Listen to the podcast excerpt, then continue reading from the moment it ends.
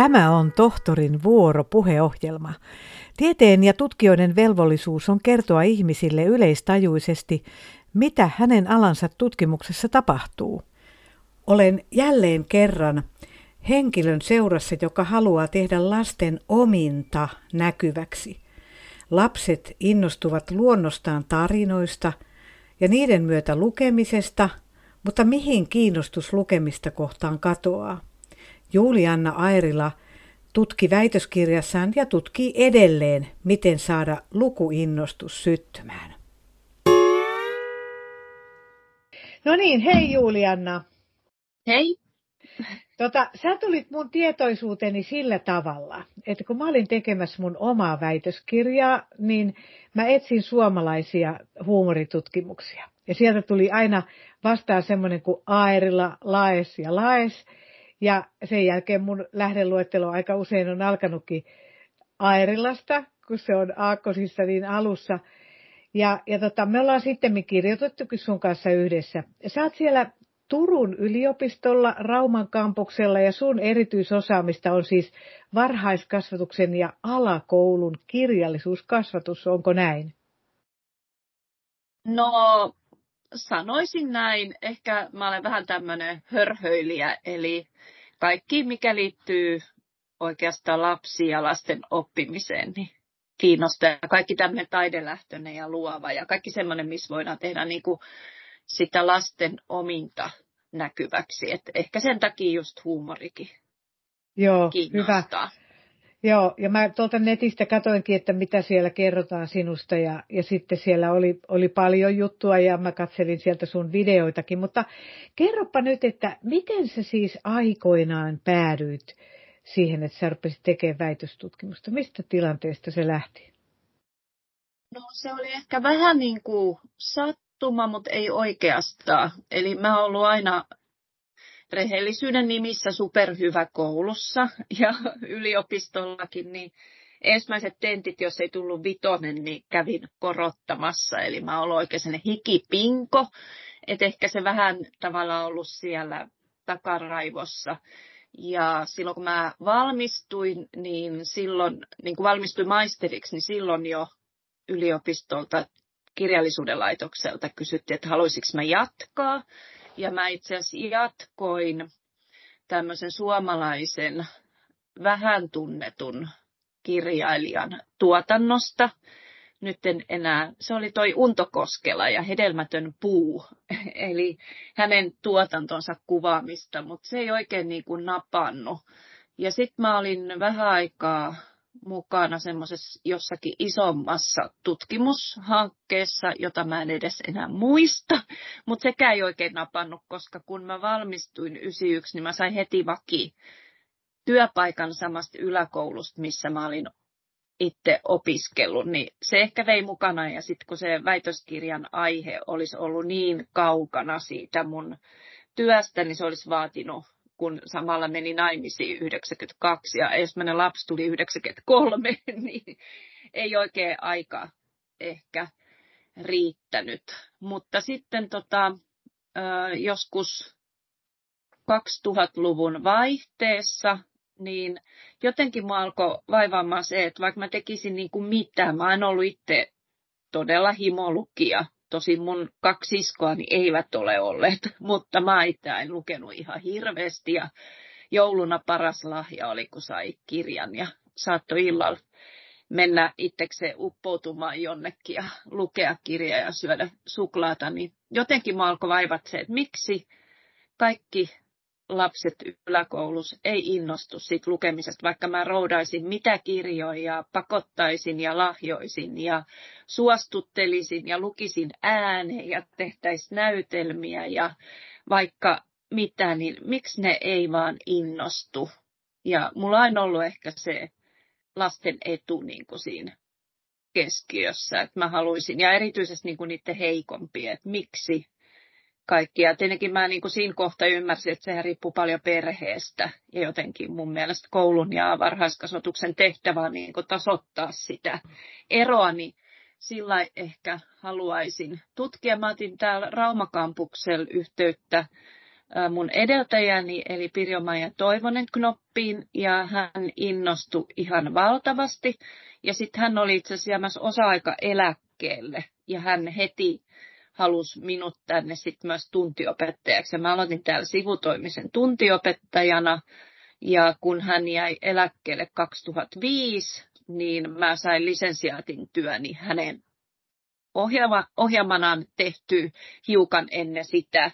Ja mä olen siitä varmaan, mä luulen, että erikoinen, mikä näkyy myös siinä, että mä olen tämmöinen vähän hörhöilijä, enkä ymmärrä mistään menetelmistä, enkä mistään yhtään mitään, niin mä olen tehnyt semmoisen pätevöitymisdiplomin, joku professional development.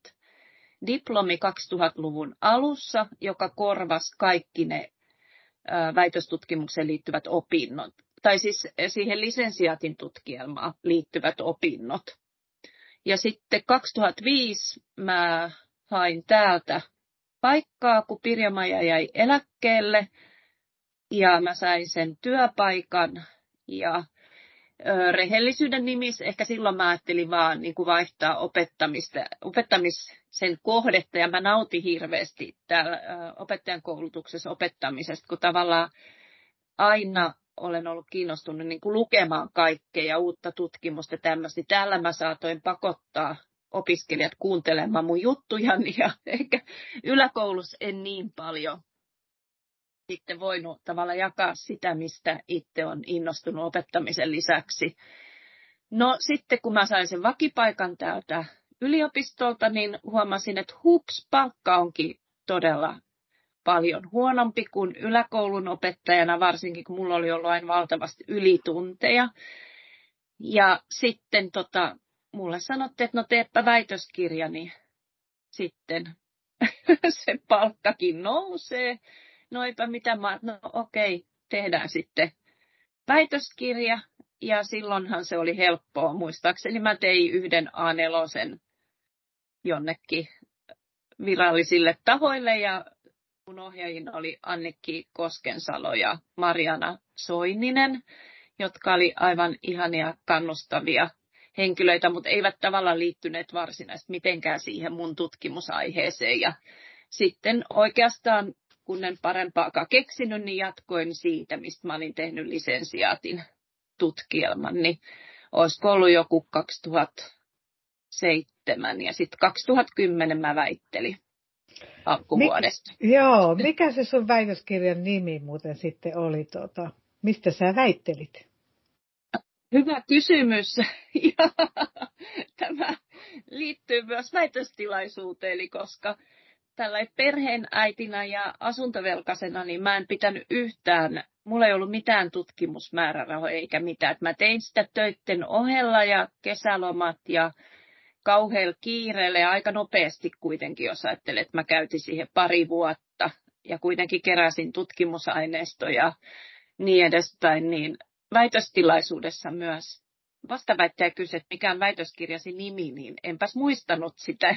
Ja, ja se oli vielä tota, painovaiheessa jotenkin vaihtunut, että oli vahingossa tipahtanut toi alaotsikko jotenkin ihan eri muotoon. Ja en voinut vastata, kun vastaväittäjä kysyi, että miksi sitä työn niin otsikko on vaihtunut tässä loppumetreillä, niin oli pakko vastata, että arvoisa vastaväittäjä, olen yhtä hämmästynyt kuin tekin, mutta Onko, että, onko se... Mutta se oli niin. niin kuin kauheata. Mä tutkin siis tämmöistä tavallaan, että miten kir, niin kuin kaunokirjallisuutta tai fiktio voitaisiin tehokkaammin käyttää erilaisten eettismoraalisten asioiden niin kuin oppimiseen tai lasten eettisen ajattelun kuvaamiseen ja ehkä sitten siihen, että he oppisivat näkemään tavalla asioita vähän uudenlaisesta perspektiivistä tai asettumatoisten asemaa.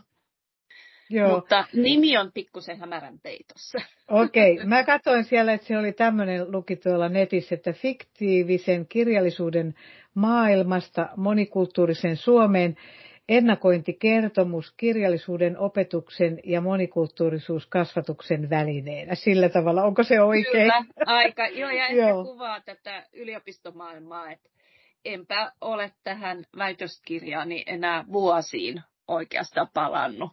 Että samaa mm. siis aihetta mä yhä tutkin, mutta mm. en oikeastaan Joo. kokenut tota väitöskirjaa enää niin kuin itselleni kiinnostavana luettavana. Jos oli ehkä hyvin monitasoinen, että mä selvitin, mitä niin kuin lasten ja nuorten kirjallisuutta on monikulttuurisista teemoista. Silloin puhuttiin vielä monikulttuurisuudesta, eikä esimerkiksi niinkään kulttuurisesta moninaisuudesta, niin on ilmestynyt siihen mun väitöskirjan julkaisuhetkeen mennessä ja sitten mä käytin sitä ennakointikertomusmenetelmää, josta itse asiassa juuri tänään olen kirjoittanut yhtä artikkelia.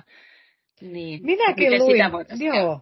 Minäkin luin nyt ensimmäistä kertaa, vaikka me ollaan sun kanssa vaikka mitä touhuttu täällä, niin tuosta ennakointikertomuksesta. Siellä oli sellainen joku, joku projekti, jossa sä sitten ihan siellä kerrot siitä omilla kasvoillasi ja, ja siinä on pitkästi sitä selostettu. Eli se ennakointikertomus on se ollut se pääpointti yhdistettynä sitten johonkin siinä sun väitöskirjassa yhdistettynä siihen monikulttuurisuuteen silloin. Joo, joo ja se on tavallaan peräisin just sieltä Pirjoma ja Toimonen Knopin semioottis-psykolingvistisesta kirjallisuuskasvatuksen menetelmästä. Eli siinä ennakointikertomuksessa niin luetaan katkelma jostakin tekstistä ja se katkaistaa yleensä käännekohtaa sitten lapset jollakin tavalla tuottavat sen ennakointikertomuksen. Se voi olla piirtämistä tai aika usein kirjoittamista, mutta vaikka näyttelemistä tai jotakin luovaa. Ja ajatus on, että siinä näkyy siinä ennakointikertomuksessa se lapsen tai nuoren tulkinta siitä tekstistä. Eli mitä hän piirtää tai kirjoittaa tai tekee, niin se ei ole tavallaan koskaan sattuma. Ja siellä näkyy sekä se, että miten hän on tulkinnut sitä tekstiä. Pirjoma ja Toivonen Knop puhuu tämmöisestä, että lukija on vähän niin kuin salapoliisi, että se toimi, poimii niitä vihjeitä sieltä tekstistä ja eri salapoliisit toimivat poimii niin kuin ehkä eri määrän ja erilaisia vihjeitä. Ja sitten me yhdistetään niitä omiin kokemuksiin. Ja se ennakointikertomus tekee näkyväksi sen. Ja se ei ole ehkä muuttunut vaikka en väitöskirjan ole palannut, niin kyllä mä yhä vielä uskon tähän menetelmään ja uskon, että kuin tärkeät se on, että lapset alkaisivat nähdä, että se kirjallisuuden tulkinta on hyvin yksilöllinen ja että se liittyy omaan elämään ja se oikeasti voi tavallaan avata sua näkemään asioita omasta, niin kuin sekä sitä omaa elämää että sitten vaikka muiden elämää, kun lapset tekee erilaisia ennakointikertomuksia, niitä luetaan ääneen ja verrataan, niin huomataan, että aa, sä ymmärsitkin ton jutun noin. Niin Joo. sehän on elämää. Joo. Tota, voitko sä ajatella, että, että mulla on tässä tämmöinen kysymys ollut, että mikä osoittautuu niin tärkeimmäksi väitteeksi siitä väitöskirjasta, niin onko se toi, niin kuin, joka on jäänyt eniten sieltä elämään, toi ennakointikertomus? Ja kuka se muuten on tuon määritelmän tota, luonut, ennakointikertomus sanan? Se on siis, äh, tähän ajatus pohjautuu niin kuin Louis Rosenblattiin ja tämmöisiin reader response-teorioihin. Ja sitten se ennakointikertomus on oikeastaan niin tämmöinen ääneajattelutehtävä, mitä muutenkin käytetään paljon, mutta itse mä olen tämän ennakointikertomuksen tosiaan ottanut sieltä Pirjoma ja Toivonen Knopin mm. teoksesta Uusien maailmojen viestit, joka ilmestyi vuonna 1998, mutta on yhä vielä todella ajankohtainen. Et harmi, että Pirjoma ja Toivonen Knop menehtyi sitten vähän sillä yllättäen, juuri kun hän oli julkaisemassa tästä mm. uutta vähän semmoista vähemmän teoreettista ja filosofista teosta. Mm. Se ehkä on, palatakseni sun kysymykseen, niin se on ehkä tota, se ennakointikertomus ja sitten ehkä se, että se on niin vähitellen noussut yhä merkittävämmäksi, että lapset kokee sitä henkilökohtaista yhteyttä siihen luettuun ja he ymmärtää, että se on tavallaan niin kuin heidän ne hyvinvointimerkitykset lukemisessa on niin isoja, että se ei ole sitä lukutaitoa, vaan se, mitä sul jää siitä tekstistä. Ja sitten ehkä se kirjallisuuden opetuksen muuttaminen, että se on yhä vielä aika paljon sitä muistivaraisia kysymyksiä ja kontrollointia, mikä vie pois siitä lukemisen ilosta ja siitä hyvinvoinnista. Tota, miten sä tutkit sitä sitten? No, aika niin kuin monin tavoin, mutta ennakointikertomus on yksi tärkeä. Sitten meillä on aika paljon tällä hetkellä esimerkiksi tutkimusta siitä, että kysytään perheiltä, että millaisia lukemisen tapoja perheissä on ja miten vanhemmat vaikkapa tukee lasten lukemista miten lapset kokee sen. Että joskus luin yhden uusi, että itse asiassa on tuolla Uuden-Seelannin kansalliskirjaston sivuilta löytyy ää, vinkki tutkimuksen, jossa todetaan, että jos me halutaan saada lapset innostumaan lukemisesta, niin meidän pitäisi tavoittaa se tunnelma koulussa ja varhaiskasvatuksessa, mikä on kotona ollut se läheisyys ja semmoinen vuorovaikutus, mikä syntyy siinä lapsen ja aikuisen välisessä lukuhetkessä kotona. Tietysti sitten oma mm. haasteensa on se, mikä itse tällä hetkellä kiinnostaa, että miten sitten ne lapset, joille ei ole sitä kokemusta sieltä kotoa, niin miten me saadaan heidät kokemaan niitä samoja asioita varhaiskasvatuksessa ja koulussakin. Niin mikä siinä oli sun mielestä hauskinta siinä tutkimus, tutkimuksen tekemisessä? Hauskinta. Tai, tiedä, tai mukavaa, tai, mukavaa tai kivaa, että sä jaksoit sen yleensä tehdä.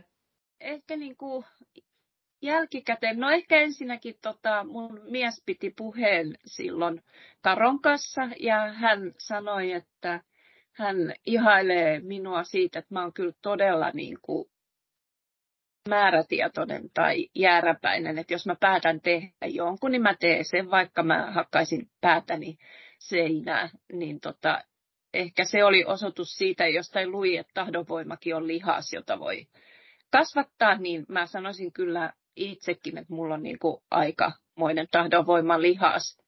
Et ehkä jälkikäteen niin kuin hauskinta Mä en osaa sanoa, että nautit mä siitä tutkimuksen tekemisestä vielä silloin oikeastaan mitenkään. Että mä yritin vaan saada se väitöskirja jotenkin tehty, mutta tota, jälkikäteen niin kaikki se sählinki, mitä siihen liittyy. Että vieläkään en esimerkiksi tiedä mun vastaväittäjä ää, Kaikkonen, professori Kaikkonen sanoi, että Mulla oli nimittäin mukana, siihen on jäänyt ihan hirveästi lyöntivirheitä ja vieläkin siellä taitaa olla tiivistelmä otsikossakin, että mä tutkin teoksia jostakin alkaen vuoteen 2005 saakka. Mutta tota, niin vastaväittäjä sanoi, että joo, mä vein sille kauhean lista nimittäin kaikista virheistä, kun joku sanoi, että se auttaa, että etukäteen tunnistaa virheet. Ja hän sanoi, että mitä sä tämmöistä hänellä tuot, että voihan olla, että hän ei ole huomannut jotain. Ja itse asiassa tästä listasta puuttuu se, että kaikki sun saksankieliset lähteet on väärin kirjoitettu tai että niissä on kaikissa jotain virheitä. Ja tänä päivänäkään mä en vielä tiedä, mitä virheitä niissä on, vaikka mä oon näyttänyt niitä monille saksan kielen taitoisille. ehkä, ja väitöstilaisuudesta mä nautin.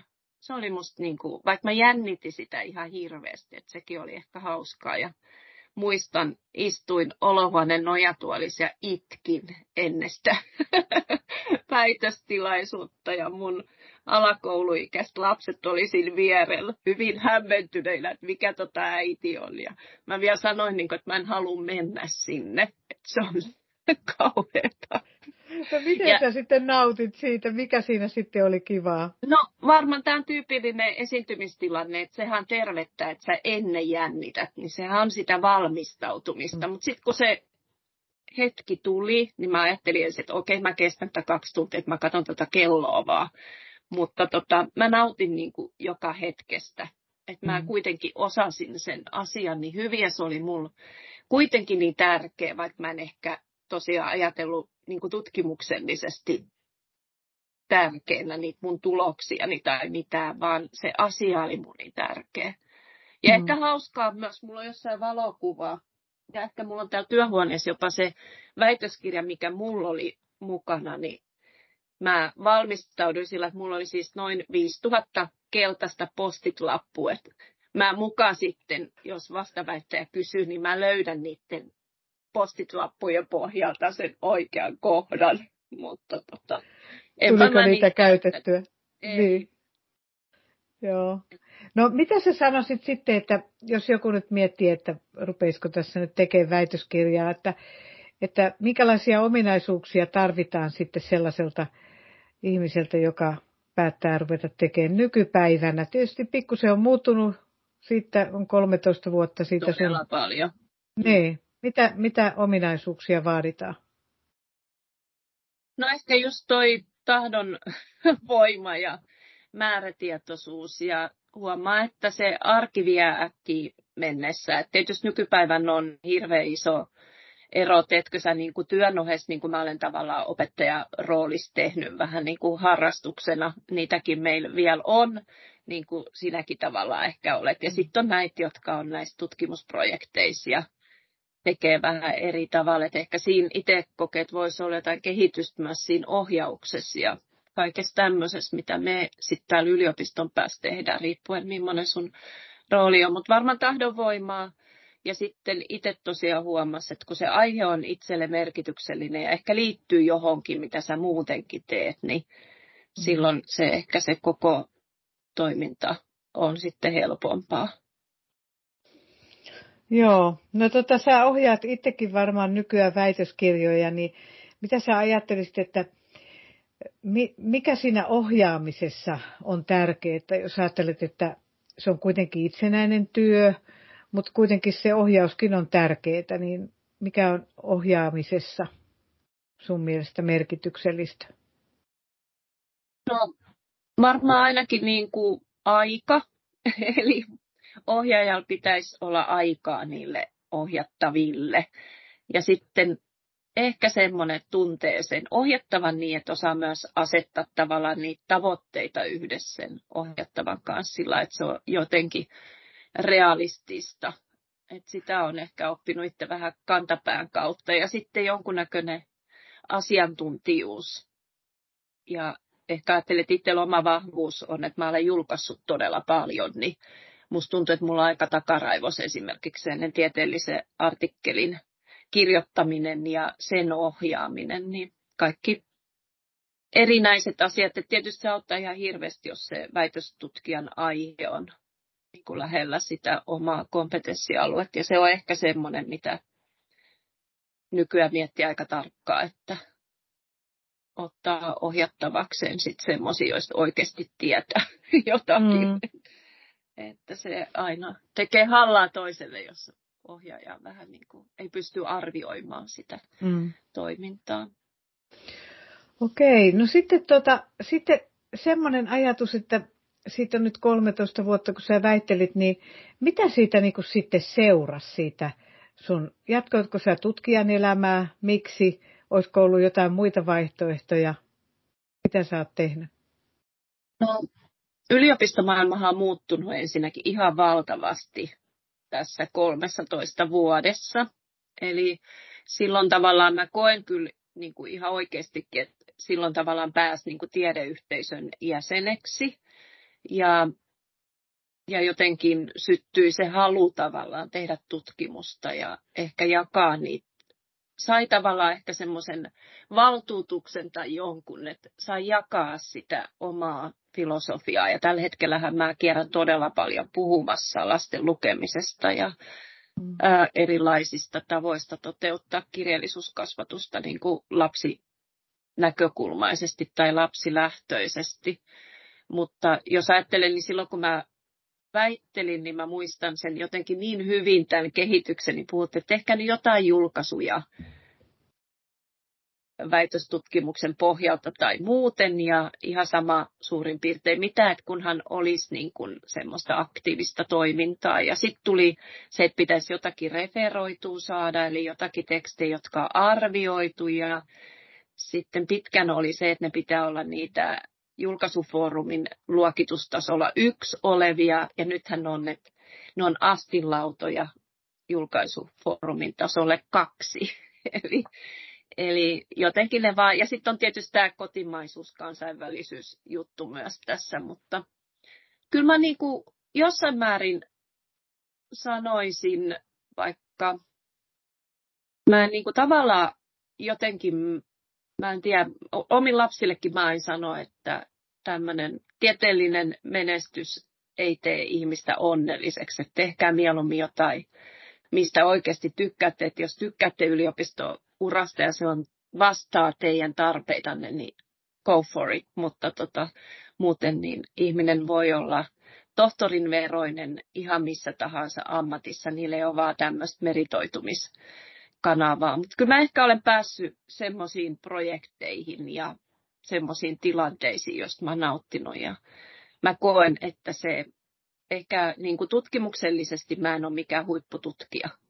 Mä oon tämmöinen nämä käytännön ihmettelijä, mutta tota, olen kyllä saanut ehkä välittää niitä itselle tärkeitä ajatuksia. Joitakin niin kuin merkityksellisiä hetkiä on varmaan ollut ja saanut ehkä jotain muutosta aikaa. Onko paljon kansainvälisyyttä? Kuljetko sä tuot Suomen ulkopuolellakin? No kyllä mä aika paljon kuljen. Et ehkä vähän sillä no perheasiat vaikuttaa, että ei ehkä ihan niin paljon voi olla myöskään ulkomailla, mutta kyllä mä tälläkin hetkellä niin teen kolmea yhteistä tutkimusartikkelia erinäisten kansainvälisten tutkijoiden kanssa ja olen mukana muutamassa kansainvälisessä hankkeessa. Ne on ollut kyllä kauhean antoisia. On ollut ihana jotenkin huomata, että ihmiset on kauhean mukavia ja yhteistyöhalusia ympäri maailmaa ja riippuen ehkä siitä ö, tavallaan statu, statuksestakin, joka heillä on. Et kyllä mm. mä ihan, mutta se ei ole ehkä niin kuin itsearvo kuitenkaan. Mutta. Sä tota, oot tietyllä tavalla jotenkin nyt niin ajan hermolla, koska puhutaan paljon siitä, että ihmiset ei lue, ei myöskään aikuiset lue. Tämän aamun Helsingin Sanomissa Tuija Siltamäki valitti, että se on ihmisten oma valinta, että puhelin vie niin kuin ihmisten mielenkiinnon lukemisen sijaan. Niin tota, mitä sä sanot tällaisesta lukemisen vähenemisestä?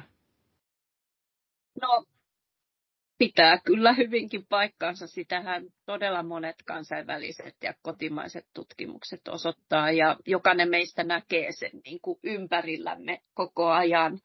Mutta ehkä itse ajattelen, että enemmän sitten tarvitsisi miettiä, että mi- miten me vastataan siihen ja miten me saadaan lapset ja nuoret ja perheet ymmärtämään se, että se, niin kuin se lukemisen merkityksellisyys ja sen merkitys vaikkapa niin kuin ajanvietteenä tai itsensä kasvattamisen välineenä tai keskustelufoorumina tai että kyllä siinä esimerkiksi niin kuin, varhaiskasvatuksen ja opettaja, niin kuin koululaitoksen henkilöstön varmaankin kouluttaminen ja jonkunnäköinen semmoinen lasten asemaan nykyistä paremmin vielä asettuminen.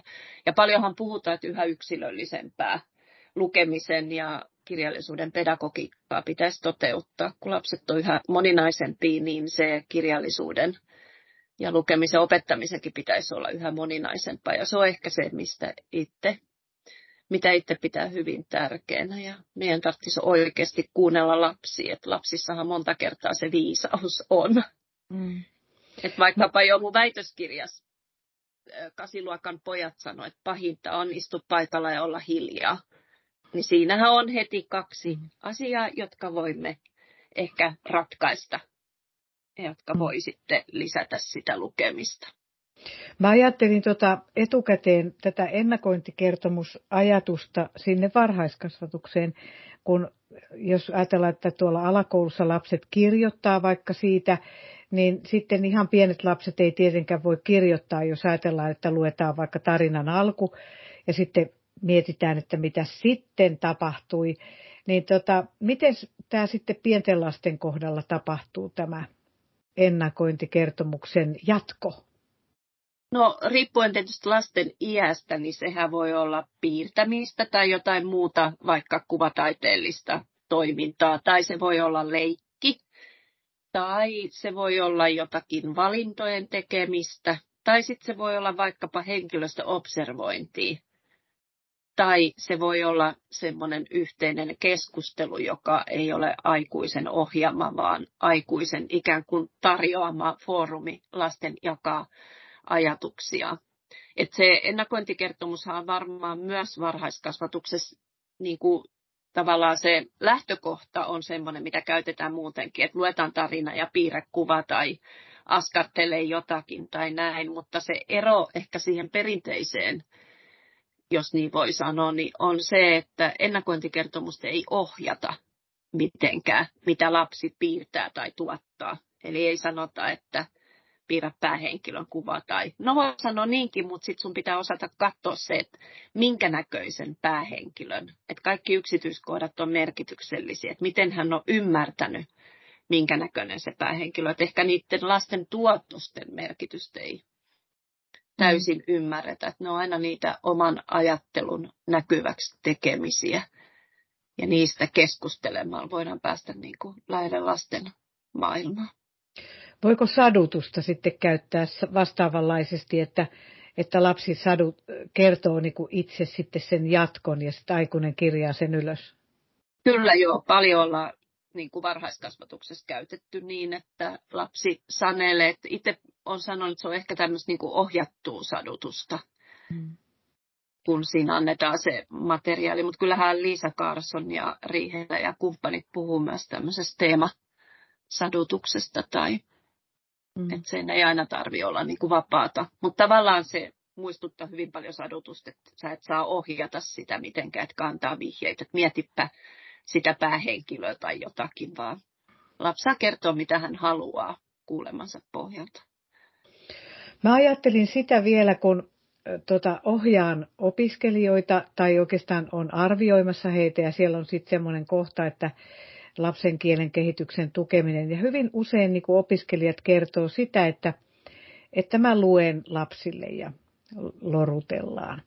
Ja se, mikä ero siinä on nyt tuossa, mitä sä ajat tuota teemaa, on se, että se on yksisuuntaista.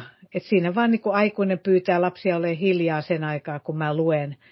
Mutta tuossa niin pysäytetään tavallaan se juttu ja ja, ja aletaan niin kuin jutella lasten kanssa ja aktivoidaan se lapsi itse.